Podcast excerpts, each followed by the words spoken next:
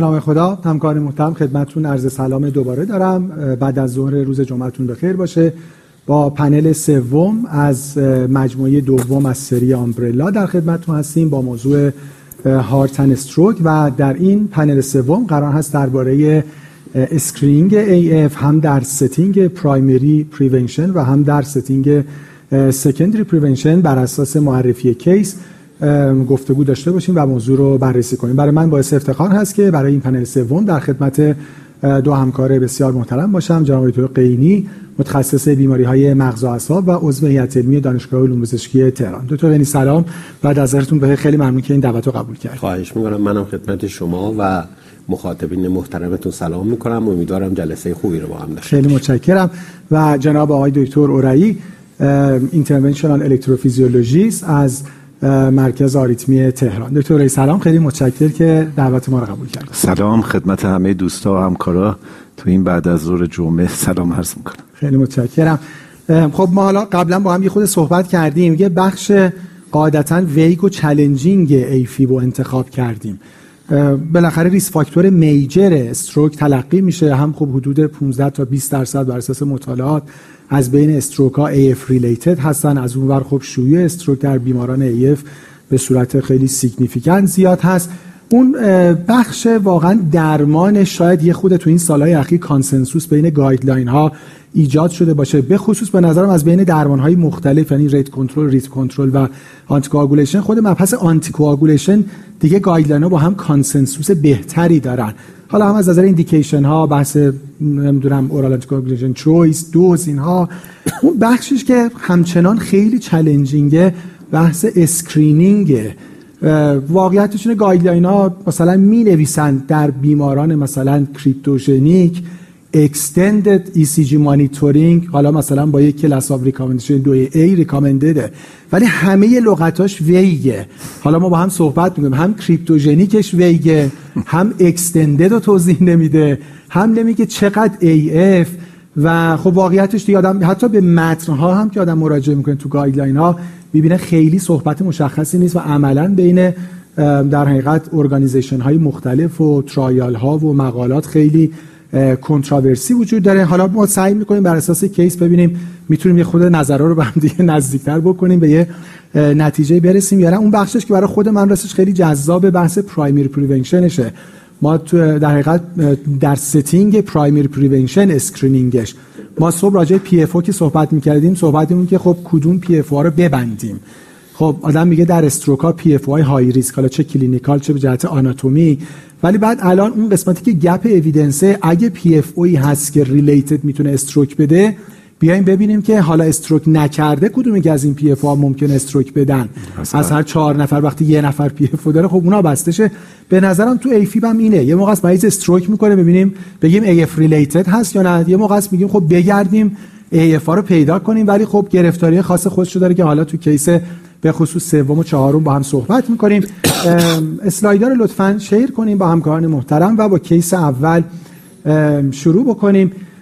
میخواین قبل از اینکه کیس اولم شروع بکنیم من یه خود تیست دو همکار محترمم بپرسم، به خصوص تو این یکی دو سال اخیر. با آقای دکتر اورایی شروع کنیم.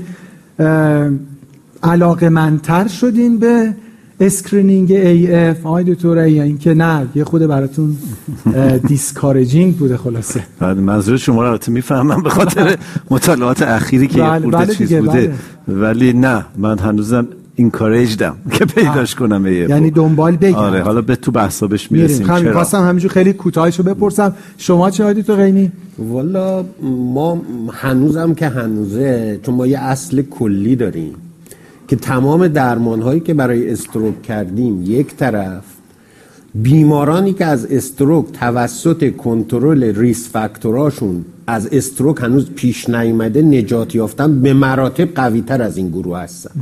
یعنی آمارهایی که نشون میده که مثلا ما یه مریضی را حالا به قول شما سکندری پریونشن کردیم، یه استروک کرده، ولی آماری که افت انسیدانس استروک داریم از سالهای هزار و نهصد و پنجاه تا حالا که عمدتا معتقدم به علت کنترل ریس فاکتورها هست، بسیار چشمگیرتر از اون کارهایی است که ما مثلا مریض اومده سریع بهش تی پی زدیم، سریع بردیم ترومبولیتیکش کردیم و چون استروک واقعا بیماری بدیه، یعنی ها. معلولیت شدیدی میده. من همچنان علاقمند هستم، حالا بعضی ریس فاکتورها خیلی راحتن، دیابت، سیگار، چه میدونم فشار خون، هی بریم دنبال یه ریس فاکتور کوچیکی که حتی اگر اثر کوچیکی هم داره. بنابراین هم برای ای اف، هم اخیراً چند سال اخیر مثلا برای چیزایی مثل اسلیپ آپنه ها، اینها ما هنوز علاقمندیم که تا میشه اگر میشه یه ریس فاکتوری پیدا کنیم و یه فکری براش بکنیم. خیلی عالی. ادرس بکنیم و در حقیقت درمان بکنیم. حالا تو بحث بیشتر می‌بینیم اشکال ای اف اینه که خب درمان مهمش که قرار پریونشن استروک بده، بالاخره خودش شمشیر دولبه است، یعنی اونورم بالاخره شانس بلیدینگ وجود داره. خب کیس اولمون که خدمتتون مطرح میشه، خانم پنجاه و شش ساله‌ای هستند با سابقه هایپرتنشن و دیسلیپیدمی که با یه سادنانست ویکنس سمت راست مراجعه کردن. در معاینه بیماری آفازی گلوبال دارن، لفت گیز پریفرنس دارن و به جهت بینایی هم دچار یه هومونیموس همیانوپسیای سمت راست شدن، همراه با رایت فیشال دروب، یعنی یه سی وی ای کلینیکال کاملا اوورت، همراه با دیزارتری و رایت همیپلژی. در سی تی که اورژانسی انجام شده، اکویوکال یا هایپودنسیتی در تریتوری لفت میدل سربرال آرتری دیده شده. امکان دادن فیبرونتیک سیستمیک برای بیمار فراهم بوده. بیمار التپلیس گرفته ظرف دو ساعت از شروع سیمتوم آنست و فردای اون روز بیمار فقط یک مایلد اکسپرسیو آفازیا داشته، یعنی خیلی سیگنیفیکانت ان آی اچ اس اس بیمار بهتر شده و فقط خیلی مختصر یه رایت فیشال دروپ داشتن. این هیستوری بیمار هست. پس ما در حقیقت یک خانم پنجاه و شش ساله داشتیم با سابقه هایپرتنشن دیسلیپیدمی و الان با یک اکوت ایسکمیک استروک که خب حالا خوشبختانه با فیبرونوتیک اوضاع کلینیکال بهتر شده. حالا در ورکاپ هایی که بعد انجام میشه، ای سی جی که در بدو ورود انجام شده که دیگه کانسنسوس همه گایدلاین ها بالاخره بیمار یه نوار قلب میخواد، آن ریمارکبل بوده. تو اون دو روزی هم که بستری بودن، بدساید مانیتورینگ اختلال ریتمی رو نشون نداده. یه اکوی ترانستوراسیک فقط برای بیمار انجام میشه. ای اف بیمار نرمال بوده، پاتولوژی میجری در دریچه‌ها نبوده و اینتراکاردیاک مسی هم دیده نشده. کانتراست استادی هم برای بیمار انجام نشده. روتین لب تست بیمار آن ریمارکبل بوده. یه سونوگرافی سرویکال آرتری انجام میشه به جهت بررسی اکستراکرانیال که نورمال بوده و تی سی دی هم به جهت اینتراکرانیال انجام میشه که فقط زایات در حقیقت مایل کمتر از پنجاه درصد دیده شده. پس ما فقط زایات اینسیگنیفیکنت در حقیقت عروق تغذیه کننده قلب رو داشتیم و بیمار مرخص شده با در حقیقت سینگل آنتیپلت تراپی با لودوز آسپرین. حالا راجع به درمان آنتی ترومبوتیک در پنل چهارم مفصل صحبت میشه که آیا حالا این بیمار بهتر بود کاندید دبت باشه یا نه و احیانا چه رژیم دبتی. استاتین بیمار میگیره، داروهای هایپرتنسی و یک پی پی آی.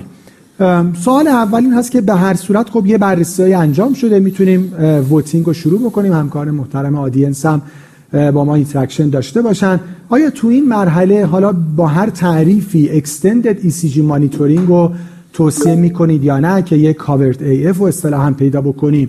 بله یا اینکه نه هنوز زوده برای اینکه، یعنی ما بررسیامون کامل نیست. حالا تا شروع میشه ما یه خود تو این پنل آقای دکتر، یعنی بیشتر میخوایم راجع به این دو تا اصطلاح کریپتوژنیک و ایسوس صحبت بکنیم. حالا واقعا ایسوس اومد که یه خود ترایالا رو شکل بده. آیا واقعا منفی شدن دوتا ترایالای ایسوس، نویگیت و ترایال دیگه، آیا اینا باعث میشه که دیگه این مثلا پایان یه آغاز باشه، دیگه این اصطلاحو کاری نداشته باشه؟ یعنی یه خود با هم صحبت میکنیم. ولی بیایم سر وقت همین بیمار. آیا الان کافیه، یعنی ورکاپ های یعنی دیگه الان میتونیم بگیم مریض کریپتوژنیکه یا هنوز ورکاپ ها ناقص بوده؟ والا اینی که شما میفرمایید بیشتر یه بحث لغویه دیگه. بله. ما اومدیم یه عنوانی گذاشتیم. بله. به یه امیدی، حالا اون امید مقدار ناامید شده. کریپتوژنیک از نظر تاریخی از ایسوس تاریخ قدیمی تری داره. کریپتوژنیک یعنی ناشناخته، یعنی ما در یه بررسی خیلی ساده مثلا سی تی کردیم در این مریض، یه ترانسکرانیال داپلر کردیم، یه بررسی قلب اولیه کردیم، هیچ اتیولوژی خاصی برای استروک این خانم پیدا نشد. اینو میگیم کریپتوژنیک. بعد یه نوع چون از نظر تقسیم بندی استروک، استروک تقسیم بندی در به اصطلاح خیلی جا افتاده، بهش میگیم تقسیم بندی توست توست که میاد تقسیم میکنه، میگه یه لارج وسل اوکلوژنه که این خانم نبوده، یا اسمال وسل دیزیزه که ایشون بازم با اون تابلو اولیه گل و بالافازی و اینا اینجور نبوده. نبوده. یا بیمار کاردیو امبولیکه که حالا ما روی مثلا مریض هنوز اینا نتونستیم اثبات بکنیم، یا اینکه کازهای دیگه است، من نمیدونم مریض دایسکت کرده اینها، یا اینکه آن دترمایند کریپتوژنیک نتونستیم بفهمیم. این پنج دسته میکنه.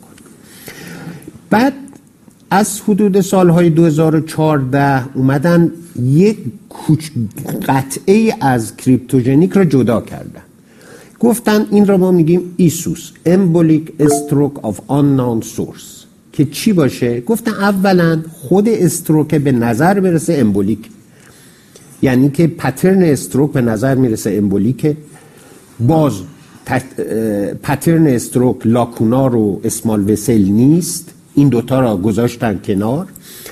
بعد چیز دیگه هم هست، تو بررسیاتون هم پروکسیمال به اون تریتوری تنگی پیدا نکردید، یه امبولیک استروک که چیش پیدا نشد. بعد یه مقدار اومدن به اصطلاح روش هایی را که حتما باید پیگیری هایی بکنید تا اینجا بکنید منظم تر کردن، یعنی از کریپتوژنیک بیشتر کردن.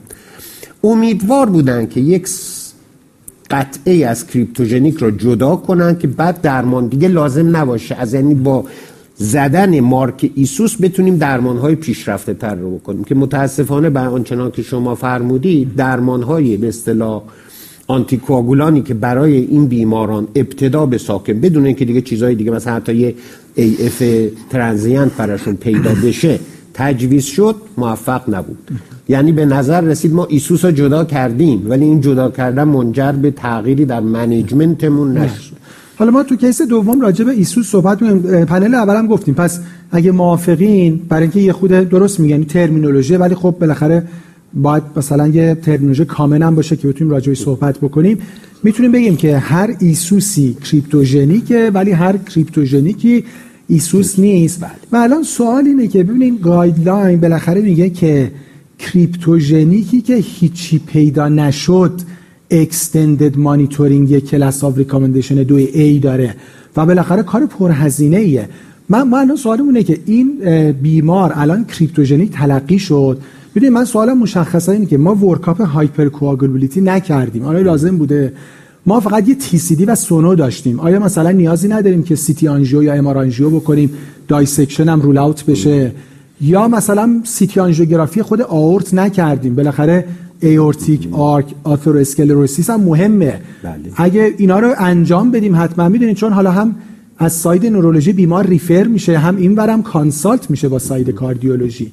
سوالم این الان این بیمار کافیه یا اینکه باید ادامه بدیم ورکاپ؟ والا البته این بیمار میدونید، این بیماری که شما الان معرفی کردید با ابتداش با پروتکلی که ما انجام میدیم همین الان یه مقدار متفاوت شد.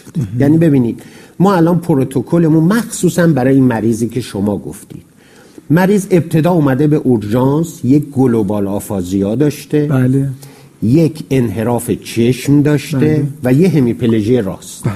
گلوبال آفازیا که بیمار داره یعنی تمام مراکز کلامی تو همیسفر چپ، چه بیان کلام چه درک کلام، مختلن. بله. گیز دیویشن که داره یعنی که ایسکمی این وسط زیاده. پترنی که اول مریض وارد اورژانس شده پترن استروک لارج وسله، یعنی به نظر میرسه استم امسیه این بیمار الان ترومبوز داره.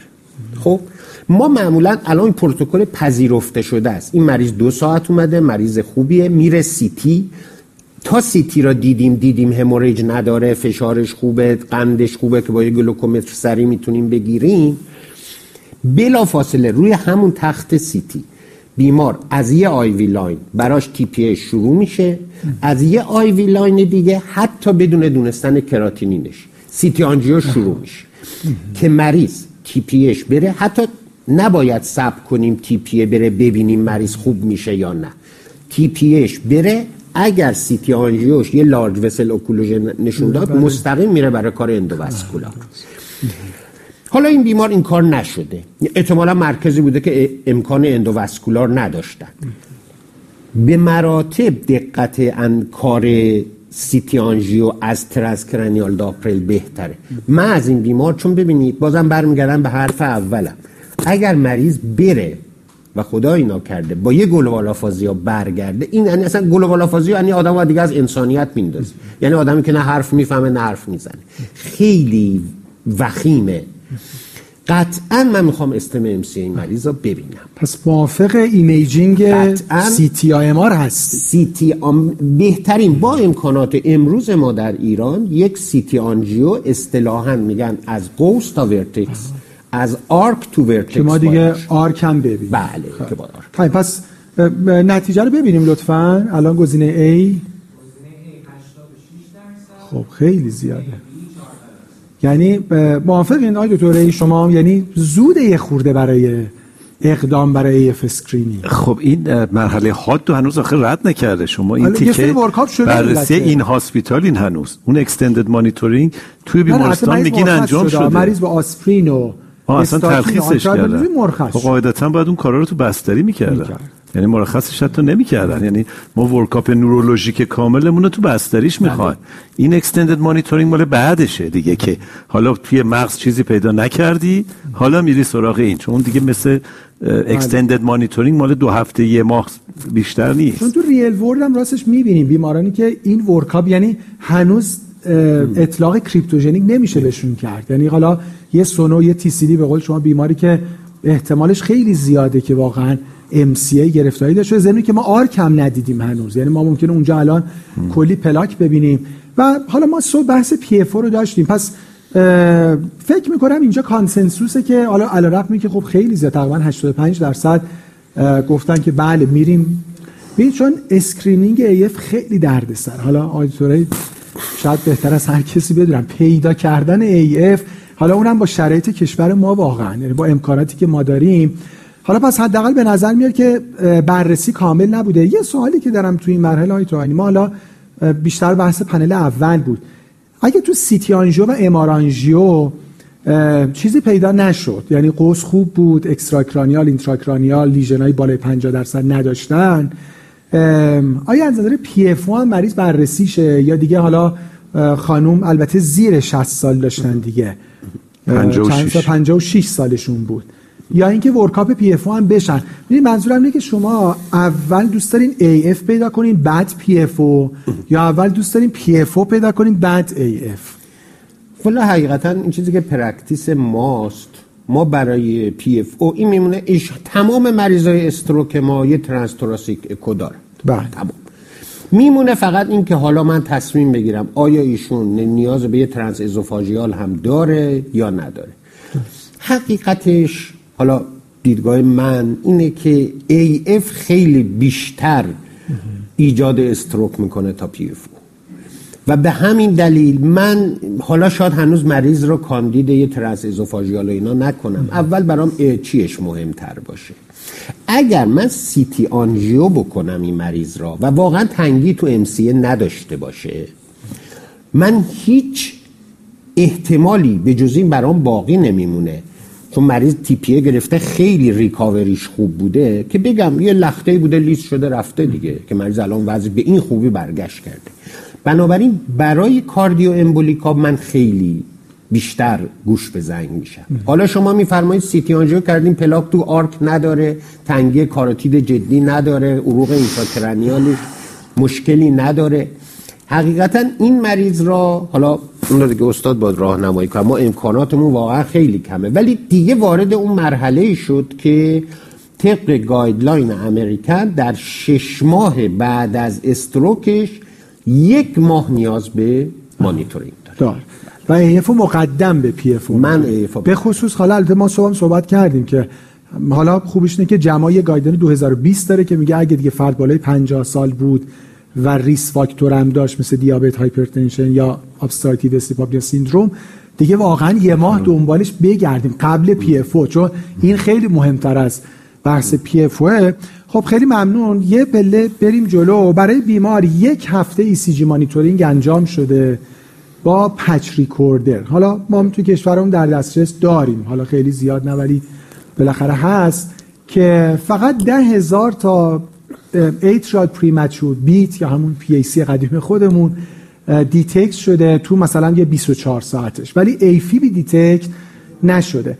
ما سوالامونو برای اینکه حالا خیلی موقع میگیم شیر دیسیژن میکینگ، ولی برای اینکه ببینیم ته ذهن خودمون چیه، همه سوالا اینجوریه که خلاصه what would your plan be if you if you were the patient yourself. شروع کنیم ووتینگ و لطفاً حالا من توی فرصتی میپرسم نتیجه رو یه سی ثانیه فرصت داشته باشیم. حالا دکترای هم حالا همون نکته رو بفرمایید، یعنی حالا فرض کنیم که اون ورکاپ کامل یعنی سی تی آنژیو هم انجام شد و ما چیزی پیدا نکردیم و خب بالاخره ای فیب تو این خانم احتمالش بیشتره، خانم پنجاه و شش ساله با هایپرتنشن دیسپیدمی. الان استاندارد چی هست؟ یعنی چه مدت مانیتورینگ هست، با چی، و حالا جلوتر هم میگیم بالاخره چقدر برامون سیگنیفیکانت باشه. و بالاخره مریضی که ده هزار تا پی ای سی میزنه واقعا محتمله که ای اف هم میکنه. و بفرمایید خود بیمارم چیکار میکنید شما؟ آیا دو هک شروع میکنی یا نه فعلا ترجیح میدید بازم مانیتور بشه، یا اینکه اینترمیتن ای سی جی مانیتورینگ بشه، یا اینکه نه خب دیگه پیدا نکردید و با همون آنتی پلیتلت ادامه میدید؟ ببینید من اول راجع به اون قسمت اول که با دکتر گفتیم، واقعا ای اف و نان ای اف با هم کامپتیتیو نیستن. ما حتی ای اف یه چیز طولانی مدته، قرار نیستش که بگی الان برو مطلب دکتر رایی بگو که این ای اف میکنه یا نه. ولی اینکه یه دونه دایسکشن مثلا میدر سربرال آرتریه چیزی نیستش که از بیمارستان بیاد بیرون. بنابراین اون ورکاپ های مغزی رو باید به سرعت در طی بستری انجام داد. چیزی پیدا کردین که حله، اگه چیزی پیدا نکردین حالا میشه ایسوس آن دیترمینت سورس. اون وقت تازه باید بیاد پیش ما که ما بگیم آیا این ریسک ای افش رو چقدر میبینیم و چقدر دنبال ای افش بگردیم. بنابراین واقعا با هم کامپتیتیو نیستن، مکمل همه. ولی در مورد این قضیه جواب منو خودتونم میدونین که نمیدونیم چقدر اینو مانیتورش کنیم، چی کارش کنیم، اصلا چی کارش کنیم، چون بالاخره کامون سنس کار نکرد. همونطوری که میدونین همچین مریضی رو به عنوان کامون سنس توی دو تا مطالعه بزرگ اومدن گذاشتن رو آنتیکاگولیشن، همینجوری همه رو از دم، و بعد دیدن که این کار به درد نمیخوره. منتها مفهومش این نیست واقعا که آنتیکاگولیشن تو این به درد نمیخوره، صحبت سر اینه که کدوماشون به درد میخوره. یعنی ما حالا مطالعه هم همین کار دارن میکنن، یعنی دارن ساب گروپ ها رو چک میکنن، از جمله همین که مریض اگه ده هزار تا پی ای سی در بیست و چهار ساعت داره، خب این خیلی واقعا ریسک این که ای اف کنه بعدن بیشتره، و تو بعضی مطالعه ها به نفعش بوده که اینا آنتیکاگولیشن بگیرن، به نفعشونه. نکات دیگه این مریضم مهمه، مثلا من ال ای سایز این مریض برام خیلی مهمه. من عملا وقتی مریض ال ای سایز بزرگ داره پی ای سی میزنه، ای اف میکنه، اصلا شاید ردخور نداره. حتی مریضی که همینجوری اومده پیش منه، یعنی مریض اومده هایپرتنسیو ال ایش بزرگه و داره پی ای سی میزنه، من آمادم که ای اف کنه، یعنی بشم میگم حتی نبضتو چک کن، با فواصلی چکش میکنم و ای اف میکنه. اینه که مگه اینکه علت ریورسیبل البته داشته باشه درستش کنی، یا مثلا مریض هایپرتنسیو حسابی اونو کنترل کنی، اگه هایپرتایروید درست کنی. به هر حال این مریض واقعا آن دیترمینت سورسه. بر اساس گایدلاین های موجود این مریض فقط کاندید اکستندد ای سی جی مانیتورینگه. حتی شما میتونی برای این لوپ ریکوردر بذاری بر طبق توصیه امریکن دو ای که اینو براش یه اینسرتبل لوپ ریکوردر زیر پوست قشنگ بذاری که درست اینو تشخیص بدی. ولی بالاخره به پزشکی دو دو تا چهار تا نیست. من اگه این مریض که با این کلاتی که اینجوری رفته و از بغل گوشش رد شده، به قول دکتر که دیگه از آدمیت خارجه، اگه ال ای سایز هم بزرگ باشه، ده هزار تا پی ای سی هم داشته باشه، شاید بهشون نمیگم ولی بهش میدم.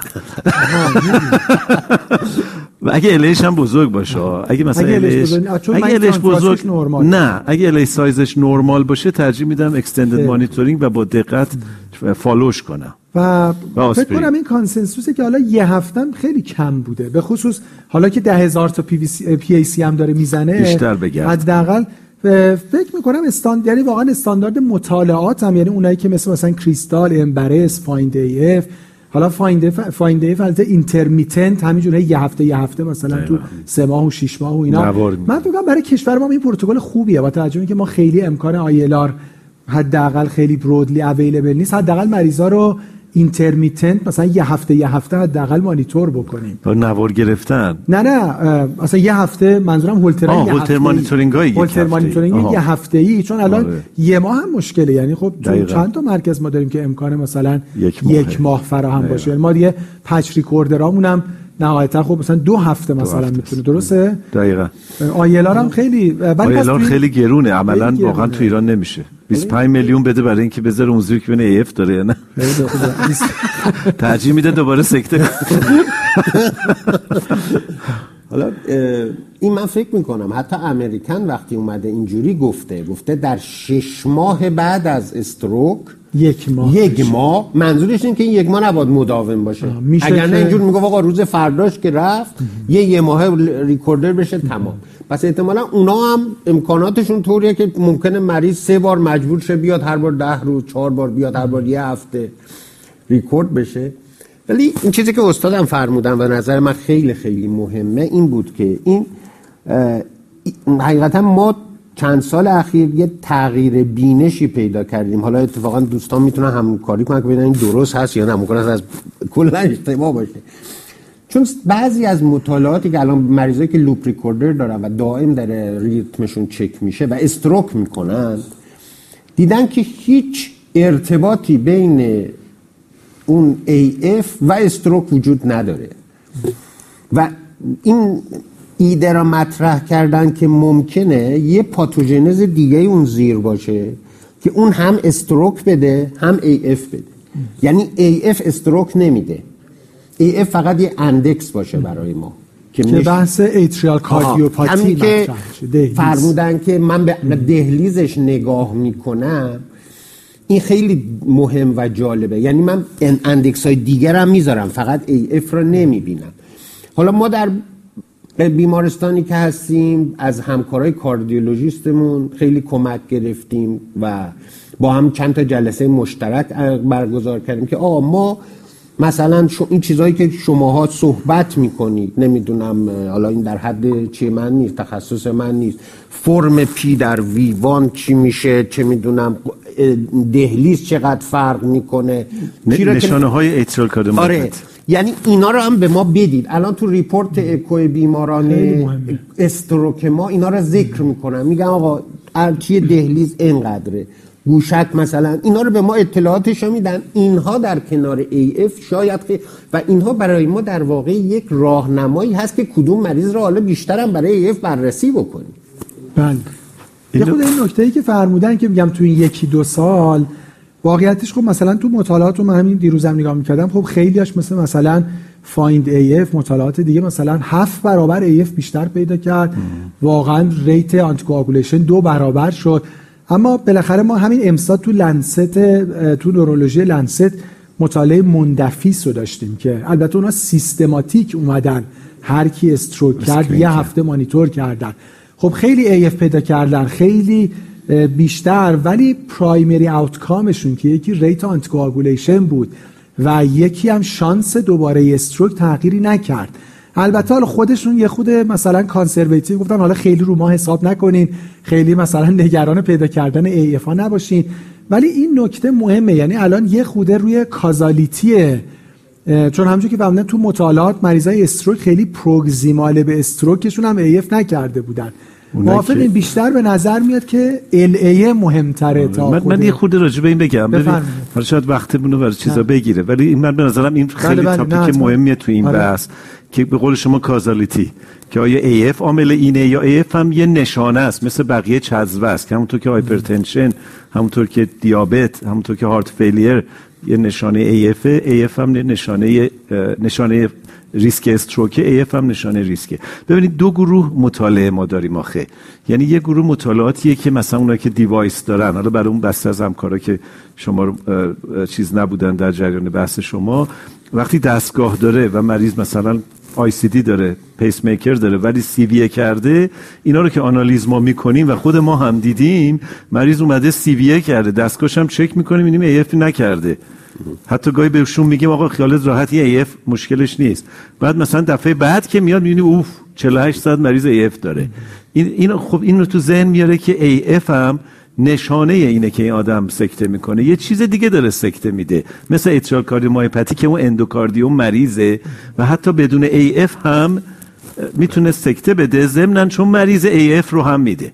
اما یه گروه دیگه از مطالعه هم هستن که کاملا بردن ای اف رو به وضوح نشون دادن با ریسک سیویه، یعنی ما اون کانسپت قدیمی ما هم از یه نظر دیگه هم به هم ریختن. ما همیشه میگفتیم ما همیشه میگفتیم آره که پاروکسیسمال ای اف با پرمننت ای اف ریسکش یکیه. یه خودم ابلهانه حقیقتش به نظر میاد، ولی خب ما اینو گفتیم، مطالعه ها اینو میگه، هنوزم البته با این کار کنیم، یعنی قرار نیست کسی پاروکسیسمال آنتیکوگولیشنش رو قطع کنیم یا کم بدیم، ولی خب بالاخره اگه ای اف اگه ای اف امبولای میده، خب ای اف بیشتر، امبولای ریسکش بیشتره و اینو مطالعه نشون دادن به وضوح. یعنی اون مریضی که تا پنج و نیم ساعت مثلا ای اف داشته، ریسکش با اونی که بیش از بیست و چهار ساعت ای اف بردن داشته خیلی متفاوته. یعنی اون مثلا سه و هفت دهم برابر تو یه مطالعه که اسمش یادم نیست، نسبت به اونی که زیر پنج ساعت ای اف داشته استروکش بیشتر بوده.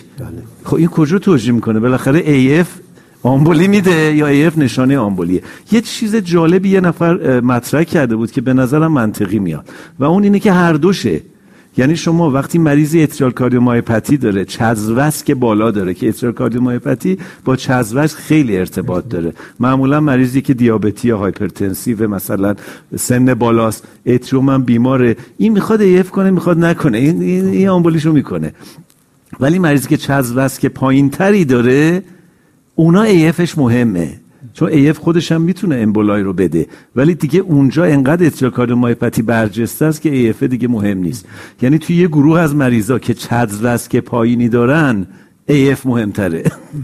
میدونین این کانسپت جالبیه و اینا هرچی که و بردنش مهمه حالا، و اینو توی گایدلاین اخیر یوروپیان هم میگه، یعنی میگه که شما اگه که بردن طولانی داری، بالای بیست و چهار ساعت داری، در مریض میتونه مهم باشه. یعنی بردن داره واقعا جا میفته، اینجور نیست که بگی دیگه حالا ای اف کژوالتی نداره. خیلی مطالعه ها اینو نشون دادن. بنابراین باید دو دو بودو تو ذهن نگه داشت، هم ای اف بردن هم سابستریت ال ای سابستریت. اینا واقعا آره، یعنی وارد گایدلاین نشده، ولی دو تا کانسپتی که جدیده من بخوام هایلایت بکنم نکات شماره، یکی بحث بردنه که به نظر میاد در آینده هی نقشش پررنگتر میشه، و یکی هم بحث اتریال کاردیوپاتی که در کنار اتریال فیبریلیشن میتونه به تصمیم گیری دقیق تر کمک بکنه که یهو تعداد زیادی بیمار نخوان هم اسکرینینگ بشن، هم بخوان مثلا اورال آنتی کوآگولیشن بگیرن. نتیجه رو ببینیم لطفاً. گزینه A که گفته بودن با همین ده هزار تا پی ای سی ما دو اکو شروع میکنیم. گزینه A خب حالا خوشبختانه تعداد خیلی زیاد. البته راستی شما گفتین من میدم. نه نه نه اینو نه گفتم اگه اگه الش بزرگ، آره آره نشانه های کاردیومایوپاتی الای گفتن میدم ولی رأی نمیدم، ولی اونم اونم گایدلاینی نیست حتی با اتریال کاردیو که عمدتاً خب نظرم همین بود که در حقیقت ای سی جی مانیتورینگ اکستند بشه. بله نوزده درصد هم یعنی اینکه اینترمیتنت، و گزینه آخر بله که فکر کنم با دی واقعا کانسنسوس باشه، یعنی مریض ول نکنیم، مریضی که استروک به این بزرگی، حالا این هم, هم پی ای سی هی بگردیم تا بالاخره این ای فیبر رو پیدا بکنیم. این بیمارم براشون همین کار انجام شده، یعنی یه هفته دیگه ای سی جی مانیتورینگ انجام شده و این دفعه ای فیب دیده شده. حتی ببخشید من فکر کنم پرکتیس غالب جامعه اون چهارمی بود. درسته الان درسته رای میدن، ولی ما هر کیو میبینیم رو آسپرین پلاویکس داره، آسپرین کلوپیدوگرل داره میاد. یه هفته مانیتور شده، یه هفته هم نشده، یه هفته هم نشده واقعا. آره یعنی این واقعا بهش باید دقت کرد. درسته رای میدم، ولی عملا من بیرون که میبینم همین آسپرین کلوپیدوگرل دارم میام. حتی اگه امکانش هم فراهم نیست، خب امکانو فراهم بکنن، یعنی امکان اکستندد مانیتورینگ بالاخره در کلینیکا و آفیسا و اینا دقیقا فراهم بشه. حالا به هر صورت بیمار یک هفته دیگه هم مانیتور شدن که حالا اپیزودهای ای اف دیده شده دکتر، ولی کمتر از سی ثانیه است. حالا ما ووتینگو شروع بکنیم. بالاخره ترایالای ایسوس و اینا هم بالاخره یه ترشولد سی ثانیه رو حداقل داشتن، گرچه که خیلی مطالعه بحث پنج دقیقه شش دقیقه دیگه، حالا زیر سی ثانیه خب خیلی کمه. ولی حالا لطفاً ووت بکنید که اگه خودتون اون بیمار بودین آیا دیگه دو اک شروع می‌کردین یا بازم میگفتین نه هنوز به ترشولد نرسیدیم و فعلا با همون آنتیپلیتر ادامه بدیم. حالا نکاتش رو شما فرمودین دکتر، زیر سی ثانیه رو بدیم آنتیکواگولانت. اصلا سی ثانیه که سی ثانیه که تعریف ایفه، یعنی دیگه زیر سی ثانیه باشه که شما نباید بگی. آره اینه که سی ثانیه یعنی اصلا ایف. حالا ایف چقدرش مهمه؟ ماجرای باز همین قضیه پی وی سی ها بود تو درمان پست مای که شما پی وی سی که می‌بینی مریض دچار سادندسش بیشتره، ولی کاسترال نشون داد که درمان این پی وی سی نتونن کارو بهتر نمیکنه، خرابترم میکنه. حالا صحبت اینه که اگه شما سی ثانیه که حالا هیچی، ولی اگه یه ساعت اف تی دی آیا آنتیکاگولیشن به این مریض بدی این بهتر میشه حالش یا اینکه بیشتر میمیره به خاطر عوارض آنتیکاگولیشن؟ و این چیزیه که باز نمیدونیم، شرمنده. ولی بالای ولی... سی ثانیه رو شما میدین دیگه الان؟ نه نه بالای سی ثانیه نمیدین. چقدر الان ترشون؟ الان باز باید اون زمینه ها رو دید حقیقتش. حالا همین بیمار خانم پنجاه و شش ساله اکوی نورمال، نه بازم نباید. یعنی الان ببین گایدلاین بر اینه که ام. اگر شما در مریضی که استر... چیز داره، در مریضی که نمیدونی ای افش کازیتیوه یا نه و مریض استروک کرده و دچار این قضیه شده و ای اف رو داری میبینی، به زمینش نگاه کنی. اگه مریض چادز واسک بالایی داره، ترشولد تو بیار پایین. الان چادز واسک اون خوبه دیگه، دوش دو داده از دو دیگه، همین رو دارم میگم. اگه مریض از دست از خانومم میگیره، یعنی دو یا چادز واسک بالایی نیست، چادز واسک بالایی نیست، دو تا از استروک میگیره دیگه. آه استروک نه، صرف نظر از استروک، زمینه مریض رو دارم میگم. اگه صرف نظر از استروک که الان باهاش طرفیم، مریض زمینه خوبی داره و چیز زیادی نداره، باید زمان طولانی‌تری دیتک کنی. برای اینکه همینو مطالعه نشون دادن آخه. چقدر تو این بیمار؟ واقعا نمیشه عددی گفت. مثلا بالای شش تا، یعنی هر چه زمینه بالاتر باشه بیشتر. هر چه که مریض ریسک بالاتری داره بیشتر. زیر سی ثانیه؟ نه، زیر سی ثانیه که اصلا ایف نیست. اصلا ایف نیست. و کتاب البته تنها جایی که توی، یعنی خیلی جالبه، مثلا توی آپ تو دیت که دیگه اصلا یه مرجعی شده برای خیلی پزشکا، گفته زمان برای ما مهم نیست، هر چی میخواد باشه، ولی گایدلاین گفته سی ثانیه و حقیقتا جسارتم ببخشید ما بالای سی، هر ایسکمیک استروکی بالای سی ثانیه برای ما تو هولتر گزارش کنن که بالای سی ثانیه اینو داشته، معمولا میبریمشون روی دعا. و البته بازم منم موافقم، واقعا چقدر کدوم بیشتر اثر میکنه خیلی نمیگم عجیب غریبه، ولی ما با یه ایسکمیک استروک مخصوصا این بیمار که یه مقداری واقعا ترسناکه بزرگ بوده. آره میگم این کلینیکاله، هیچ جایی ثابت نشده، یعنی شما هیچ جا نداری. گایدلاینای ما هم همچین چیزی نمیگه، نداره. البته همونجوری که گفتن، یعنی واقعا بعضی تکستا خیلی کامنت آپ تو دیت، همونجوری که فهمیدن نویسندهاش میگن با هر دیوریشن، هر دیوریشن، یعنی اصلا هیچ چیزی فکر نمیکنم. ولی ولی از اونور به قول شما حالا زیر سی ثانیه هم، چون اونورم آنتی کوآگولانه، یعنی خب شانس زیر سی ثانیه که حله، بالای سی ثانیه که میشه ای اف. حالا باید دید چقدر ای افه که به ریسک آنتی کوآگولیشنش میارزه و اینو هیچکی نمیدونه. شما هرچی مریض ریسکی تر زودتر تصمیم بگیر. حالا به قول دکتری امبولای بزرگی داشته، مثلا ده هزار تن پی ای سی داشته. اشکالی که داره این که صبح ما راجع به پی اف او صحبت می‌کردیم، یه خود گایدلاین نسبت به پی اف او کلوژر نرم شدن، یه بخشش ترایالاس، یه بخشش هم که پی اف او کلوژر دیگه اگه در دست اکسپرتی باشه کار سیفیه. ولی اشکالش اینه که درمان اورال آنتیکواگولان سیف نیست، یعنی مریض یکی دو روز هم که نمیخواد آنتیکواگولان بگیره، که میخواد تا آخر عمر شما بگی مریض باید دوک بگیره. حالا یه خانومی که الان تو این سن تازه با هایپرتنشن، یه استروک هم کرده، اونور بالاخره شانس اینتراکرانیال بلیدینگش هم وجود داره. ولی حقیقتا حالا من جای خارج از این بحثه به تجربه مرز میکنم. حالا استاد بیشتر بیمارایی دیدن که باید میگرفتن، داشتن رو دوبل می حرکت میکردن. من به تجربه بیماران بسیار زیادی دیدم که دعاک درست نمیگیرن، یعنی بله نمیدونم یه هراسی هست، یعنی هم میخوایم درمانه رو بدیم، یا اون بدترین کاره، اون که بدتره بدترین کاره، یعنی عوارضشو میدست. آره آفرین. مثلا میای میبینی که بیمار با مثلا چه میدونم ده میلی گرم ریواراکسابان به اضافه آسپرین به اضافه کلوپیدوگرل اون وقت اصلا، یعنی معلومه که دوستی که این کارو کرده هم دو دل بوده، هم هم همه رو میخواسته بده، هم هم که دلش نمیخواسته آرزه دار بشه. مثلا به مریض دو نیم بیدی گفته با یه آسپرین توی مریضی که ای اف داشته برو حالا این این یا مثلا مثلا یه کراتین یک و یک دهم گفته وای وای وای دردسر درست نکنیم، همون ده میلی ریواروکسابان.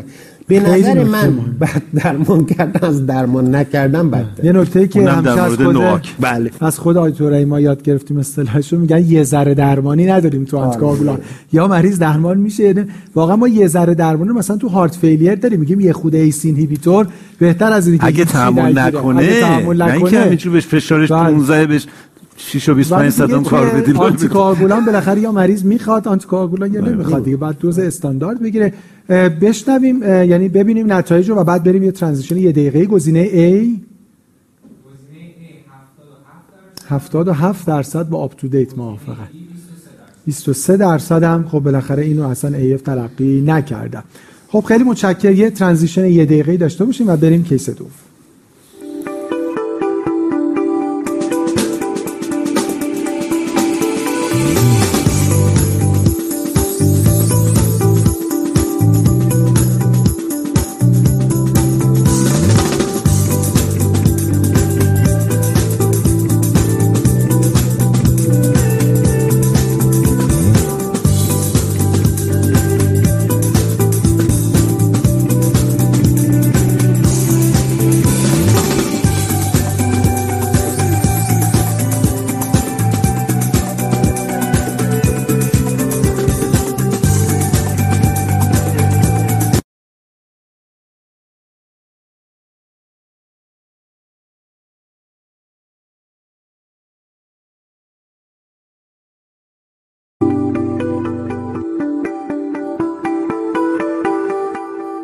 متشکر. با سرعت بیشتر وارد کیس دوم بشیم.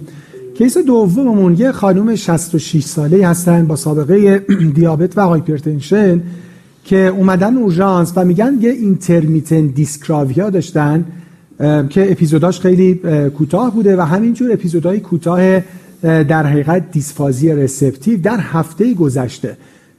چند بار این حملات رو داشتن، حالا یه عکس دیسکرافیک هم گذاشتن، ولی اپیزودا همه خیلی کوتاه بوده. اون روزم که مراجعه کردن ساعت شش صبح که بیدار شدن دوچار یه دیفیوز هدک شدن، ساعت ده و نیم یه رایت سوپریور ویژوال فیلد دیستربنس پیدا کردن که دوچار کالرفول پیکسلیشن شدن که حدود دو دقیقه بیشتر تو نکشیده و نهایتاً چهار و نیم بعد از ظهر هم دیگه هیچ مشکل خاصی نداشتن. این حملات خیلی کوتاه و توی هفته گذشته تجربه کردن.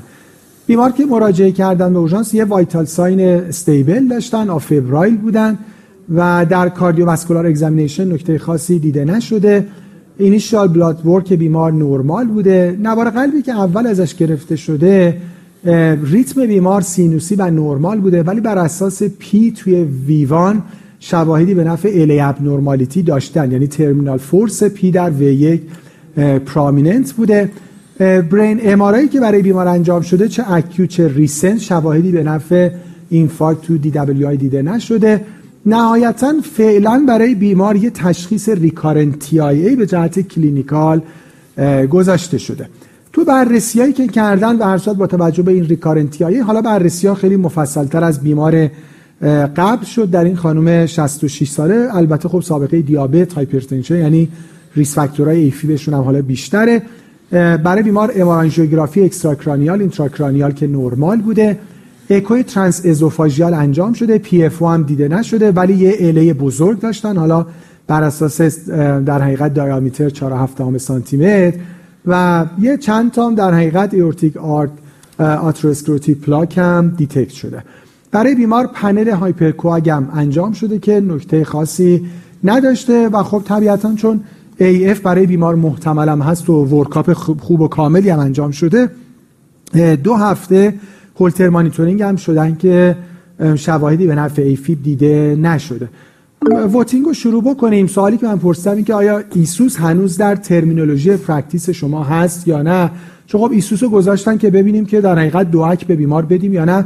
بالاخره ترایالاش همه نوتر از آب در اومدن و نشد که در حقیقت این دوکا جاشون رو در یه همچین بیماری باز بکنن. حالا اگه نیست آیا داشته باشیم همچنان یا نه؟ حالا البته این بیمار یه خود از کاتگوری ایسوس شاید یه خود خارج شه به جهت اینکه شواهدی به نفع کاردیومیوپاتی دهلیز چپ داره. شما هنوز هست در جامعه نورولوژی ایسوس استفاده میشه یا دیگه تمام شد اون اصطلاح؟ یعنی اگرم هست میخوایم چیکارش کنیم؟ یعنی با این اصطلاح چیکار داریم الان؟ بودنش که هست ده. چون خدایش هم حقیقتا این اصطلاح خیلی جوانه، هنوز دو هزار و چهارده اومده بالاخره. یه ترایل، یعنی یه مقالی اومد که پایان سریع یک آغاز ام. یعنی سریع اومد و سریع هم مثلا آره. نوت شد. ولی مثلا اون سختگیری که میشد که شما ایسوس را از کریپتوژنیک، یعنی همونی که شما فرمودید، دقت کنید که ایسوس یک زیر مجموعه کریپتوژنیکه، یه مقدار مخدوش شده. یعنی الان خیلی ها متمادل استفاده میکنن، گاهی وقتا میگن یک کریپتوژنیک استروک داریم، یه ایسوس داریم. هنوزم البته خیلی، یعنی چون بالاخره میدونید این کمپانی‌های دارویی که دست بر نمیداره. حالا بالاخره این دوتا مطالعه منفی شده، ممکنه فردا بگن ایسوس مثلا با همین مریض شما با مثلا بزرگی دهلیز این اندازه رو میایم استادی میکنیم، ایسوس نمیدونم با این یه چیز دیگه همراهش با پریفرال آرتری دیزیز رو میایم بررسی میکنیم. برای دارنم میکنه دارنم میکنه مطالعه آرکادیا رو داریم دیگه. آره، یعنی هیچ وقت بالاخره میشه این مطالعات.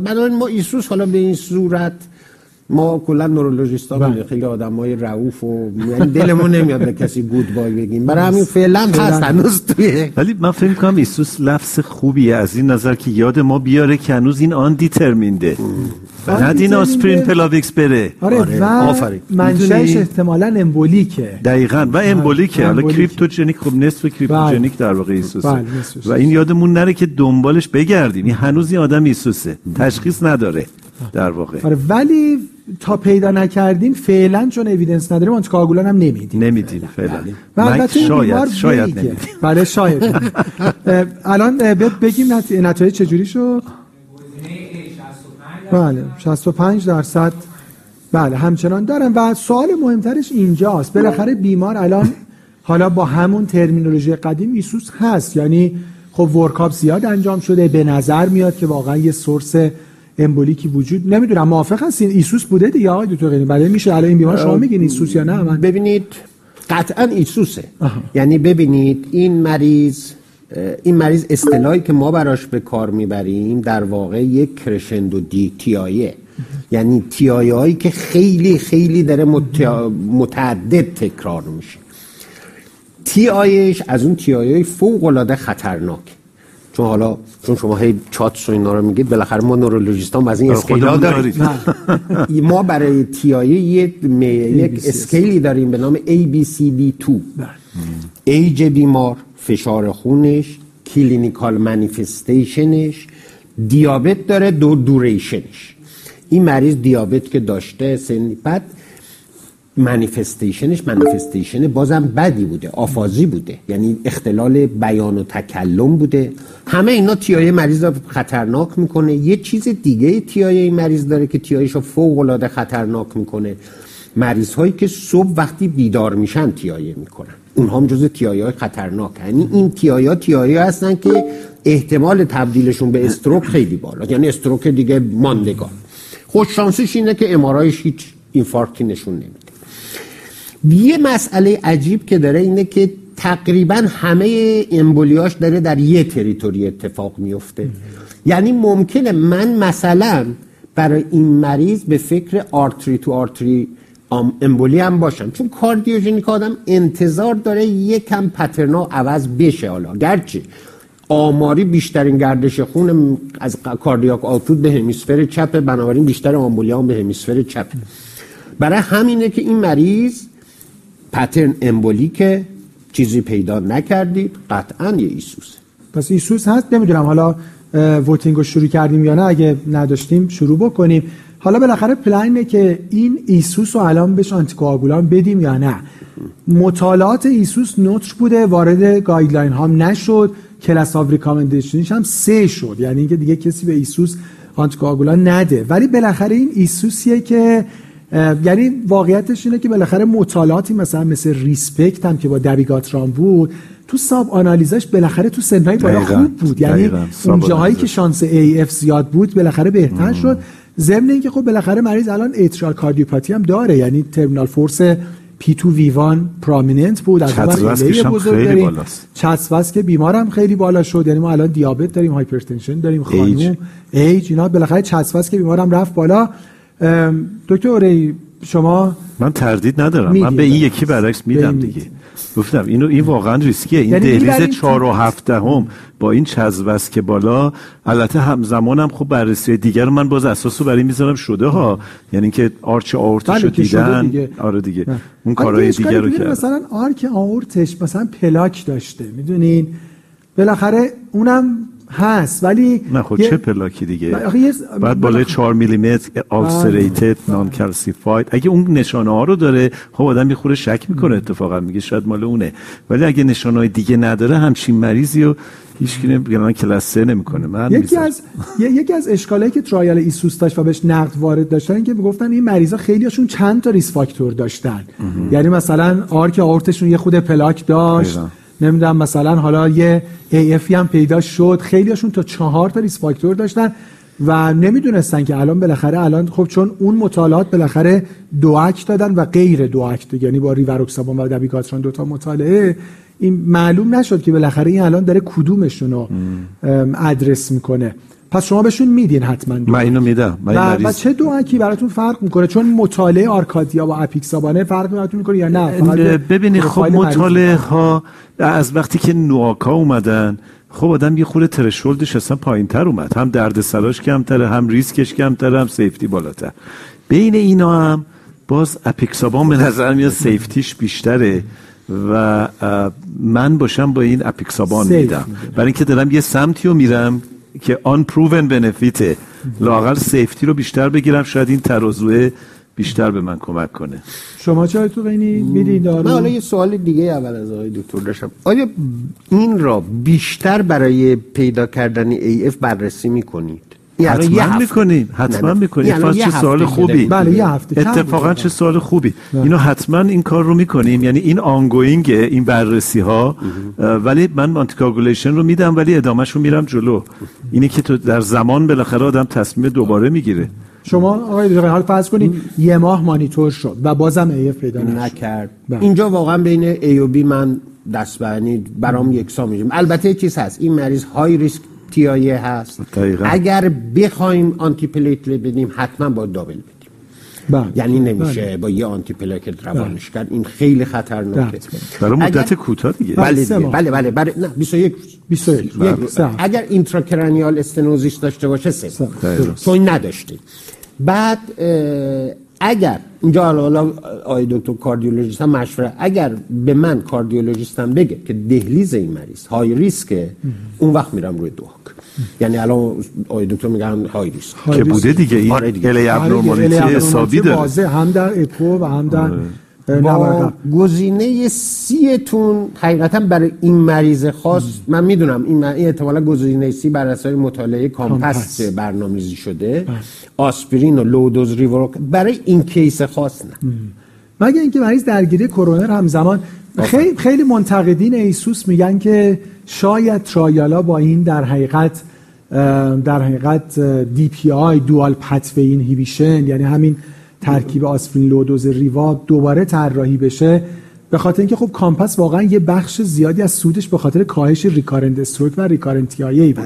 حالا این مریض چون بالاخره درگیری کرونر و پی ای دی نداره، حداقل اینکلوده در کامپاس هم نیست، مگه اینکه حالا مثلا مریض کرونری باشه یا اینکه مثلا همزمان پی ای دی داشته باشه که میتونه گزینه خوبی براش باشه، یعنی مریض مثلا ای بی آی مثلا شش تا پنج هم داشته باشه، حالا با این ریکارنت تی آی ای میتونه بالاخره گزینه مناسبی باشه.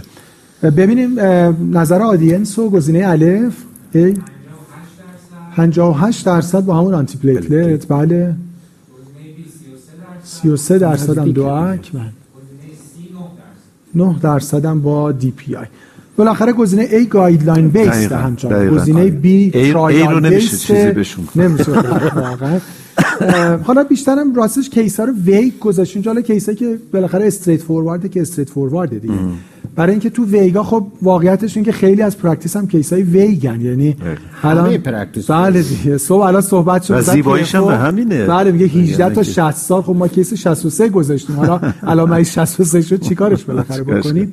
خیلی خب از در حقیقت بحث اسکرینینگ از سکندری پریونشن خارج میشیم و وارد با دو کیس وارد پرایمری پریونشن میشیم. کیسی که خدمتتون مطرح میشه خانم هفتاد و هشت ساله‌ای هستن، یعنی تا همینجا یه چسبس که سه فعلا میگیرن. هایپرتنشن، دیابت، ایسکمیک کاردیومیوپاتی. خب خیلی زیاد شد. چند شد الان بشماریم؟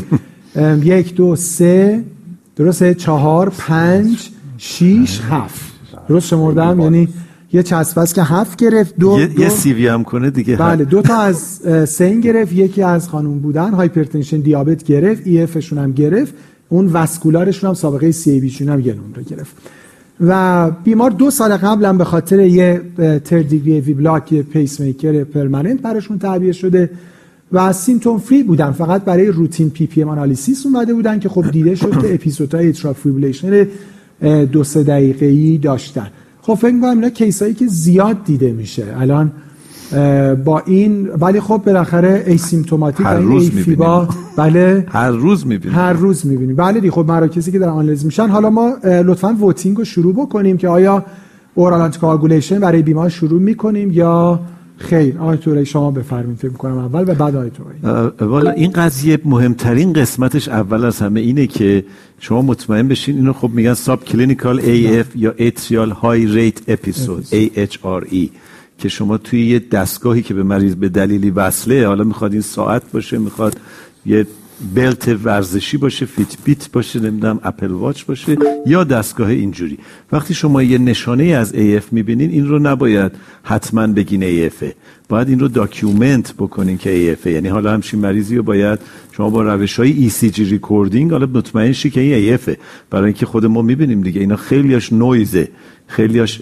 تشخیص های غلط دستگاه میخونه، این مریض مود سویچ کرده، اتریال های ریت اپیزود داره فلان قد، ولی باز میکنیم نگاش میکنیم اما اول میگیم این این که بیخود تشخیص داده دستگاه. بنابراین اولین و مهمترین چیز اینه که نگی هرچی دیدی اتریال های ریت بگی حتما ای اف.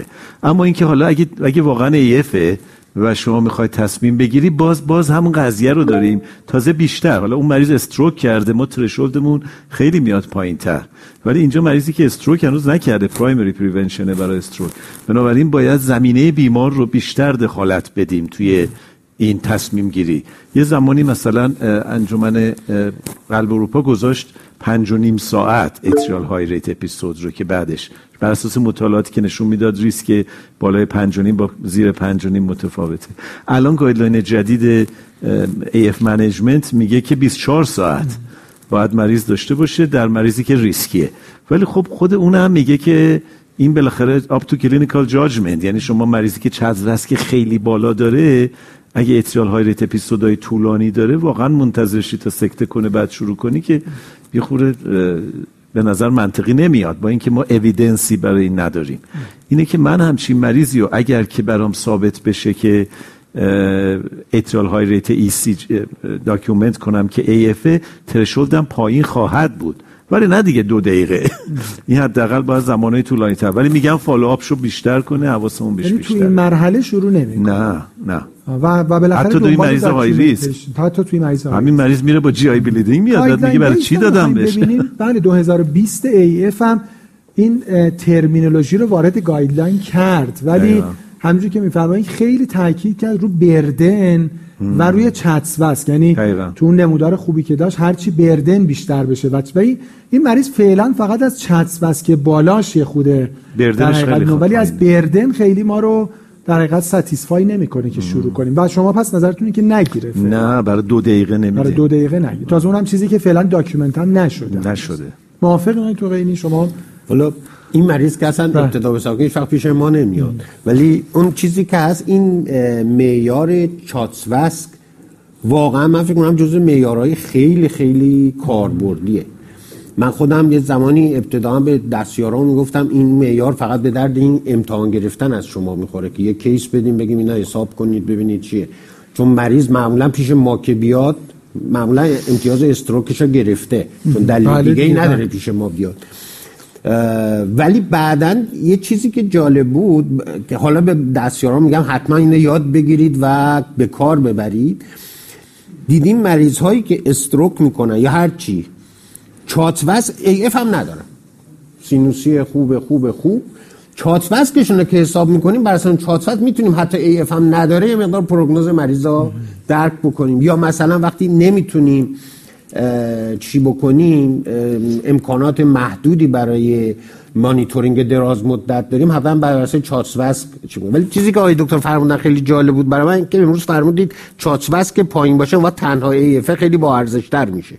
بردن بالا. آره بردن بالا، یعنی دیگه کارلیشن بخ... بیشتری داره. آره. تا اون مریضی که چات واسک بالاست میخواد ای اف کنه میخواد نکنه. اون دیگه عذرش خاصه دیگه بعد جای دیگه نمره گرفت. چون خود هایپرتنشن، دیابت، سن اینا خودش ریسک فاکتور استروک درسته دیگه. اینا همش میشه دیگه. یعنی ای اف هم نداشت کلی ریسک فاکتور برای بس خیلی معیار به نظر من خوبیه برای این که آدم بفهمه مریض چه سیری. یه کار کردیم که تو مطالعات داشتیم در موافقی یا نه، این چسباست که خیلی بالاش خود اینسیدنس ایفی هم میتونه پردیکت بکنه. تو مطالعات شده اینا بیشتر هم مبتنی، منظورم همین که شما فرمودین. حالا چسباست که بالا ما هم که دو سه دقیقه یه چیزایی پیدا کردیم، حداقل مریض رو خوب فالوش بکنیم ببینیم که ایفی بی اون وسط پیدا میکنه یا نه.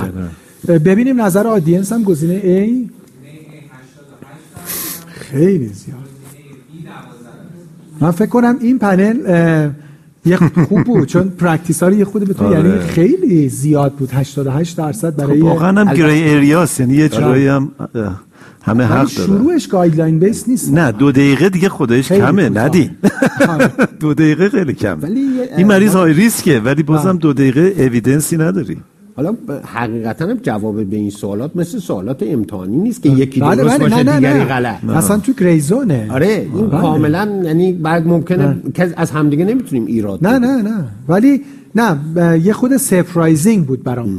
مثل اون یکی که شما فرمودین که دو درصد گفتن با آنتی پلیتلت خداییش تعداد زیادی به این میدن، یعنی دو دقیقه کمه. بله میگم گایدلاین الان برای این مریض بیست over twenty-four hours، یعنی فکر کنم با دو دقیقه. آخه دکتر دو دقیقه بردن برای چه مدت مانیتورینگه؟ چون شما یه دفعه بیست و چهار ساعت یه هولتر میگیری دو دقیقه داره، یا یه بار یه هفته میگیری دو دقیقه داره. خب همین این تو بردن اینم بحثه ام.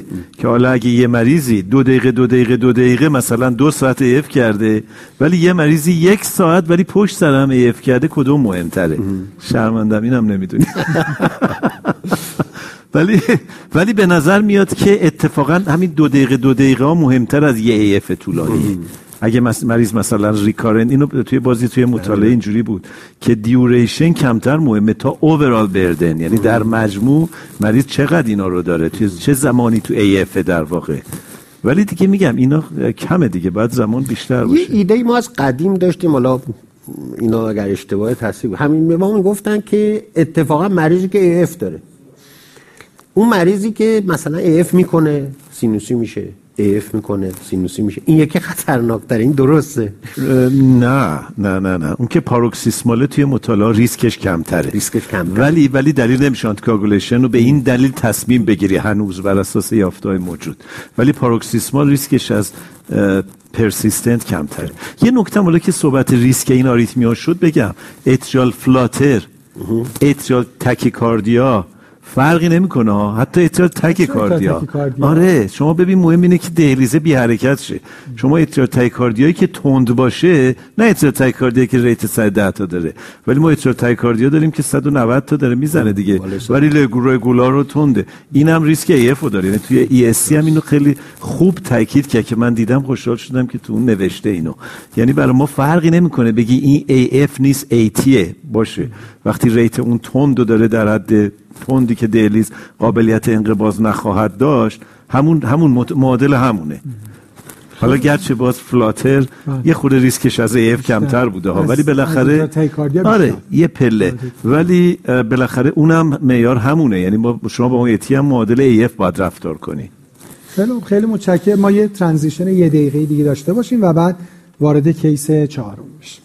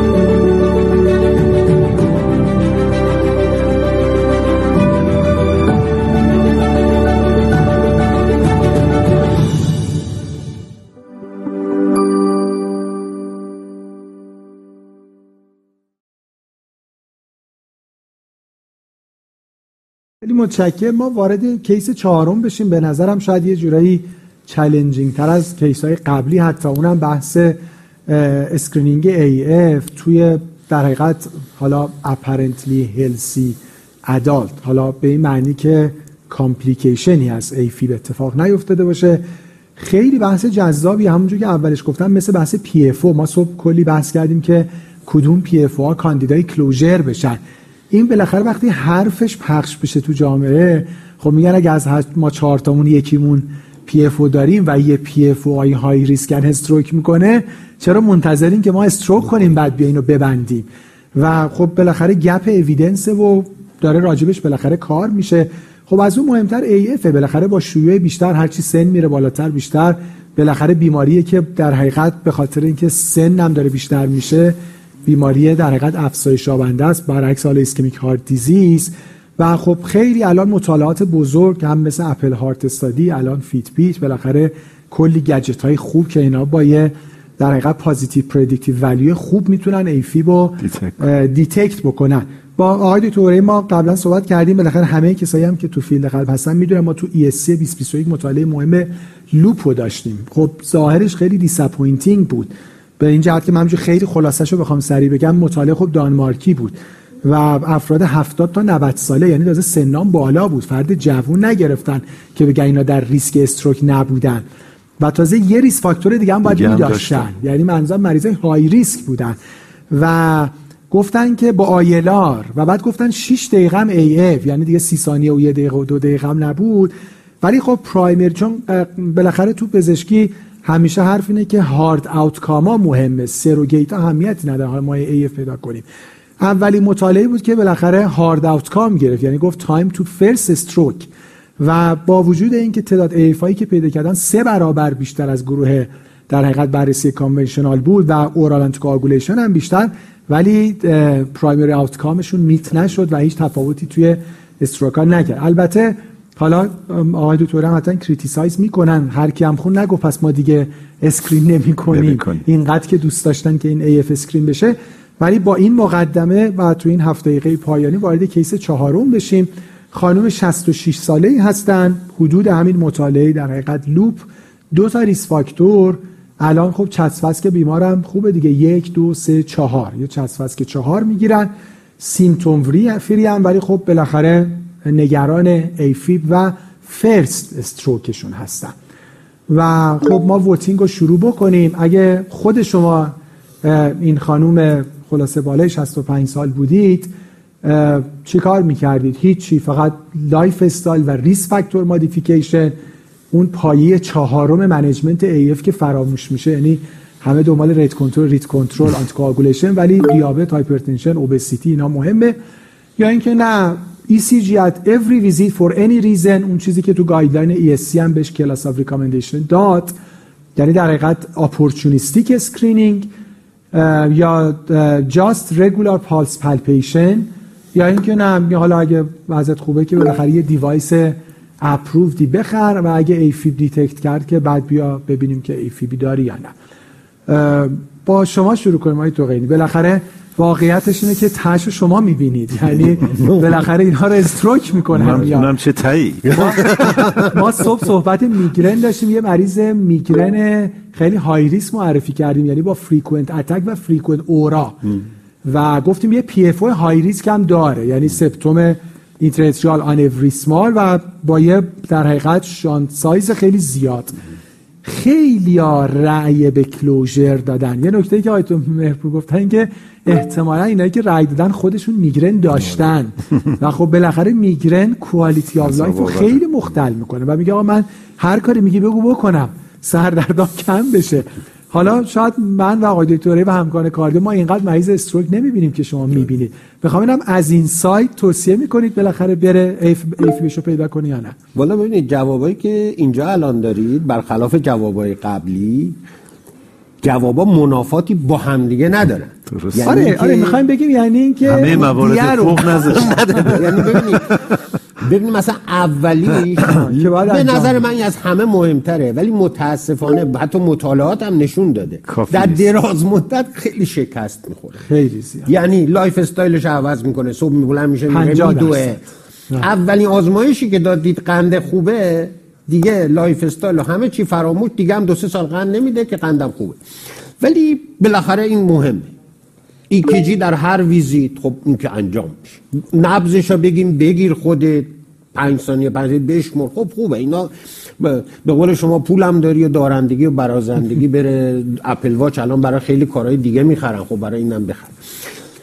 ولی به نظر من حالا بیمار خیلی بیماری که حالا در نهایت بگیم، یعنی توی فاکتورهایی که دارد، من مثلا من حقیقتش رو بگم، این مطالعه‌ای هست که انجام شده، من حالا وقت آقای دکترم دیگه نمیخوام بگم، اتریبیوشن ریسک خیلی مهمه.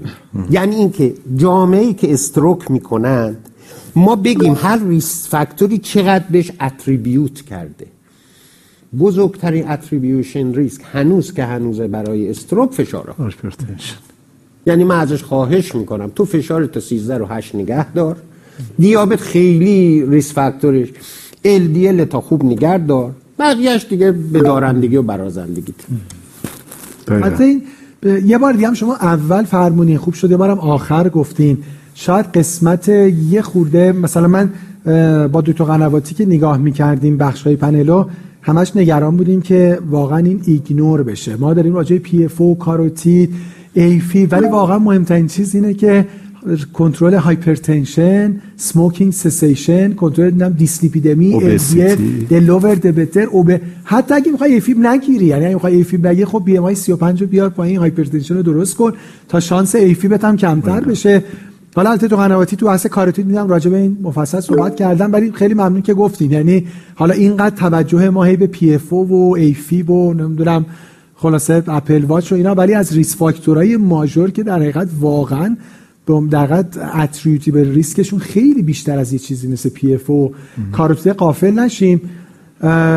خیلی ممنون. ولی حالا موافق هستید بالاخره، حالا ما گفتیم اپل واچ ولی یا حالا نه فیت بیت، حالا اینا چون برندهای مشهورن اشکال نداره راجبشون صحبت بکنیم، چون این دوتا برند هم خب بالاخره تونستن، حالا البته اپل اف دی ای اپرووال بگیره، فیت بیت هم تو همین در حقیقت هفته گذشته مطالعه مهمش منتشر شد. دکتر اولی توصیه شما چی هست؟ حالا اونا بله همش انجام میشه. بله اون که پله اول که بله. حتی من اینو بگم که بعد از ای اف ابلیشن اینا شانس برگشت رو باز کم میکنه، یعنی حتی میگم بنزه ای اف ابلیشن گاهی میتونه لایف استایل مودیفیکیشن نقش داشته باشه در اینکه ای اف دوباره نیاد. ولی این که کدومو بکنیم، یعنی اسکرینینگ خب اینجور نیست که حالا بگی ضرر نداره، خب بذار همه رو اسکرین کنیم. بالاخره اسکرینینگ مثل هر بیماری دیگه دردسر خودشو داره، هزینه داره، دردسر داره برای کل جامعه، کلی بار مالیه. این که تو اسکرین میکنی خیلی چیزای دیگر رو گیر میاری که بعد اونا رو مریضو میندازه تو دردسر که منجر میشه به اینکه مریض بره اکو بشه، سی تی آنژیو بشه، فلان بشه، در صورتی که هیچ کدومش هم به کارش نمیاد. یعنی این عوارض اسکرینینگ هست. گرچه از اون ورم برعکس ممکنه بیماری دیگر هم کشف کنی تو وقتی که داری اسکرین میکنی که از اونم کمک کنه. اینه که قضیه دو دو تا چهار تا نیست، برای همینم هم اینقدر کانتروورسیه. اما چیزی که همه متفق القولن و شکی نیست، این نبض پالس مهمه. یعنی مریض به هر دلیلی پیش هر کی دکتری میره، ارتوپدم میره، بهتر این نبض مریض رو یه معاینه کنه دیگه، ایرگولاریتی. این و اتفاقا خیلی سنسیتیویتی و اسپسیفیسیتی بالایی داره. آدم فکر میکنه مثلا این نبضه چه کاری میکنه، ولی هشتاد نود درصد سنسیتیویتی و همین حدودم هم اسپسیفیسیتی داره. بنابراین نبضه خیلی مهمه. حتی بهتره که خود مریضم یاد بگیره که این نبضش رو گاهی چک کنه، اگر البته به وسواس نیفته، چون بعضی از بس فشار رو نبض میگیرن، این بیشتر از ای اف بهشون دردسر میده، ولی اگر دچار وسواس نشه نبض خیلی مهمه. ای سی جی تو هر اپورتونیستی که هر جایی که مریض رو گیر میاری، خب اونم خیلی مهمه. ولی این که نکته که باز خیلی توی این مهمه، قضیه همون اچ آر ایه، یعنی مقدار زیادی فالس پوزیتیو این وسط خواهیم داشت که تو همون مطالعه فیت بیت و مطالعه اپل هارت استادی هم خیلی بود. یعنی خیلی از اینایی که مریض رو نگران میکنه، پیش دکتر میاره، منجر به بررسی های پرهزینه و دردسرساز بعدی میشه، اینه که هیچ کدوم اینا اینکه ایرگولاریتی دیده ولی ای اف نبوده، که حالا با آرتفیشال اینتلیجنس دارن اینو میبرن بالا که بهتر این نامنظمی نسبو دقت کنه. یا اونایش که ای سی جی داره به جایی که فقط فوتوپلتیسموگرافی مثل اینکه انگشت رو بذاره بغل اون دوربین و ثبت کنه، اونا داره دقت ها رو بالا میبره. بنابراین امیدی هست که اونا واقعا خوب باشه. ولی این نکته که شما گفتینم من اشاره کنم، مطالعه لوپ مطالعه نگاتیوی بود، نشون داد که این اسکرین کردن به درد نمیخوره، ولی نشون نداد اسکرین کردن به درد نمیخوره. این راه اسکرین کردن با این مقدار شش دقیقه هفت دقیقه به درد نمیخوره. صحبت سر همین از اول ما اینو گفتیم که چند دقیقه ای اف مهمه. قرار نیست هر شش دقیقه ای اف رو بهش ریواروکسابان بدی یا نمیدونم اپیکسابان بدی. یه مطالعه در مقابلش استروک استاپ هم هست که استروک استاپ مریضا رو صدا میکرد بیاین نوار قلبتون رو بگیریم با این روش، به جای اینکه لوپ ریکوردر بذاره. اتفاقا اون مطالعه مثبت بود، یعنی اون نشون داد که اونایی که دیتک کردن و پیشگیری کردن استروکشون کم شد. بین این دوتا چه فرقه؟ روش اندازه‌گیری، چون بالاخره مریضی که پا میشه تا اونجا میره تو نوار ایف داره حتما بردن بالایی داره. ترنسلیت میشه به بحث بردن. دقیقاً. بردن تو لوپ ترایال کردن. یعنی واقعا تو اسکرینینگ هم باید بردن رو گرفت. قرار نی ما سی ثانیه ایف رو ثبت کردیم ده بدو آنتی کوآگولیشن بدیم و مریض در ریسک اونور بذاریم و کارهای بیخودی. بنابراین تو اسکرینینگ قضیه خیلی مهمه که ما باز ترشولد رو بذاریم. که در چقدر ای اف رو ما اگه پیدا کردیم درمان کنیم. قرار نیست هر ای اف رو درمان کنیم، با توجه به ریسک زمینه مریض و اون. خب ایموشنال بردنش هم مهمه، همونجوری که شما فرمودین، یعنی یه چیزی هم پیدا میشه و حالا دیگه بیا دنبالش خودش برو. خیلی بررسی های زیادی و هم ایموشنال هم فاینانشیال. خب خیلی متشکرم. نتیجه این بوتینگ هم بشنویم. سی و سه درصد، هفده درصد، سی درصد، بیست درصد. خب بالاخره یه بله توضیح داشت، ولی فکر می‌کنم یه تیک هوم مسیج مهم بحث بردنه که خب یه خود توی یعنی یه خوده که خیلی زیاد توی حداقل گایدلاین ها خیلی هنوز دیده نشده. حالا باید ترایالا کمک بکنن که دیفاین تر بشه و خب لغاتی که تو گایدلاین استفاده میشه هنوز خیلی ویگن تو این زمینه ای اف اسکین. خب خیلی متشکرم، برای من مثل همیشه لذت بخش و خیلی آموزنده. حالا خوشبختانه مطالب اینفورماتیو هم بوده و دیگه سوالی هم باقی نمونده. ما ده دقیقه استراحتی خواهیم داشت و بعد با پنل آخر، پنل چهارم با موضوع آنتی ترومبوتیک تراپی در سکندری پریونشن استروک در خدمتتون. من یه نکته دیگه رو میشه بگم ببخشید قبل از خداحافظی شما، که اسکرینینگ ای اف این نکته به نظرم مهمه، یادم اومد که فقط در این نیستش که جلوی استروک رو بگیره. حالا در خدمت های دکتر قینی هستیم، ولی ای اف اولا مریضی که در مراحل اولیه تشخیص داده بشه احتمالاً به نظر میاد بر اساس یافته‌های موجود که میتونه جلوی پرمننت ای اف رو هم بگیره و ای اف رو پی... اگه در مراحل اولیه درمان شه. خب خیلی تو این سالهای اخیر آره به هر دلیل مطالعه خوبی هست که شما اگه اون اول مریض رو کنترلش کنی، اینو میتونی جلوی پیشرفتش و اون عوارضی که داره بگیری. میتونی هارت فیلیر جلوشو بگیری و شاید به نظر خود من چون همیشه ازش میترسم برای دیمنشیا و اون مشکلات دیگه غیر از استروک هم بتونی اگه درست درمانش کنی جلوشو بگیری. بنابراین فقط قضیه پیشگیری از استروک نیست، تشخیص ای اف، اسکرینینگ ای اف در واقع از این نظرم مفیده. من تا دیگه اوور اسکرینینگ و عوارضش رو باید مواظب باشیم. یه که شما تاکید فرمودید من بگم تو اون مطالعه لوپ یه نقدی که داشتن این که مطالعه دینیش بوده و کلا میگن دانمارکیا تو اون گروه کانونشنال هم خوب اسکرین میکنن و اگه شما بیای توی جامعه‌ای که خیلی خوب اسکرین نمیشه حالا این اختلاف سیگنیفیکانت میشه. پیامی که داشتیم و مهم بود به نظرم کارهای ساده تر مثل پالس پالپیشن و یعنی فیزیکال اگزم و یه نوار ساده رو فراموش نکنیم. خیلی متشکرم آیتو قینی. خیلی ممنون، لذت بردیم از حضورتون. متشکرم و خدا نگهدار.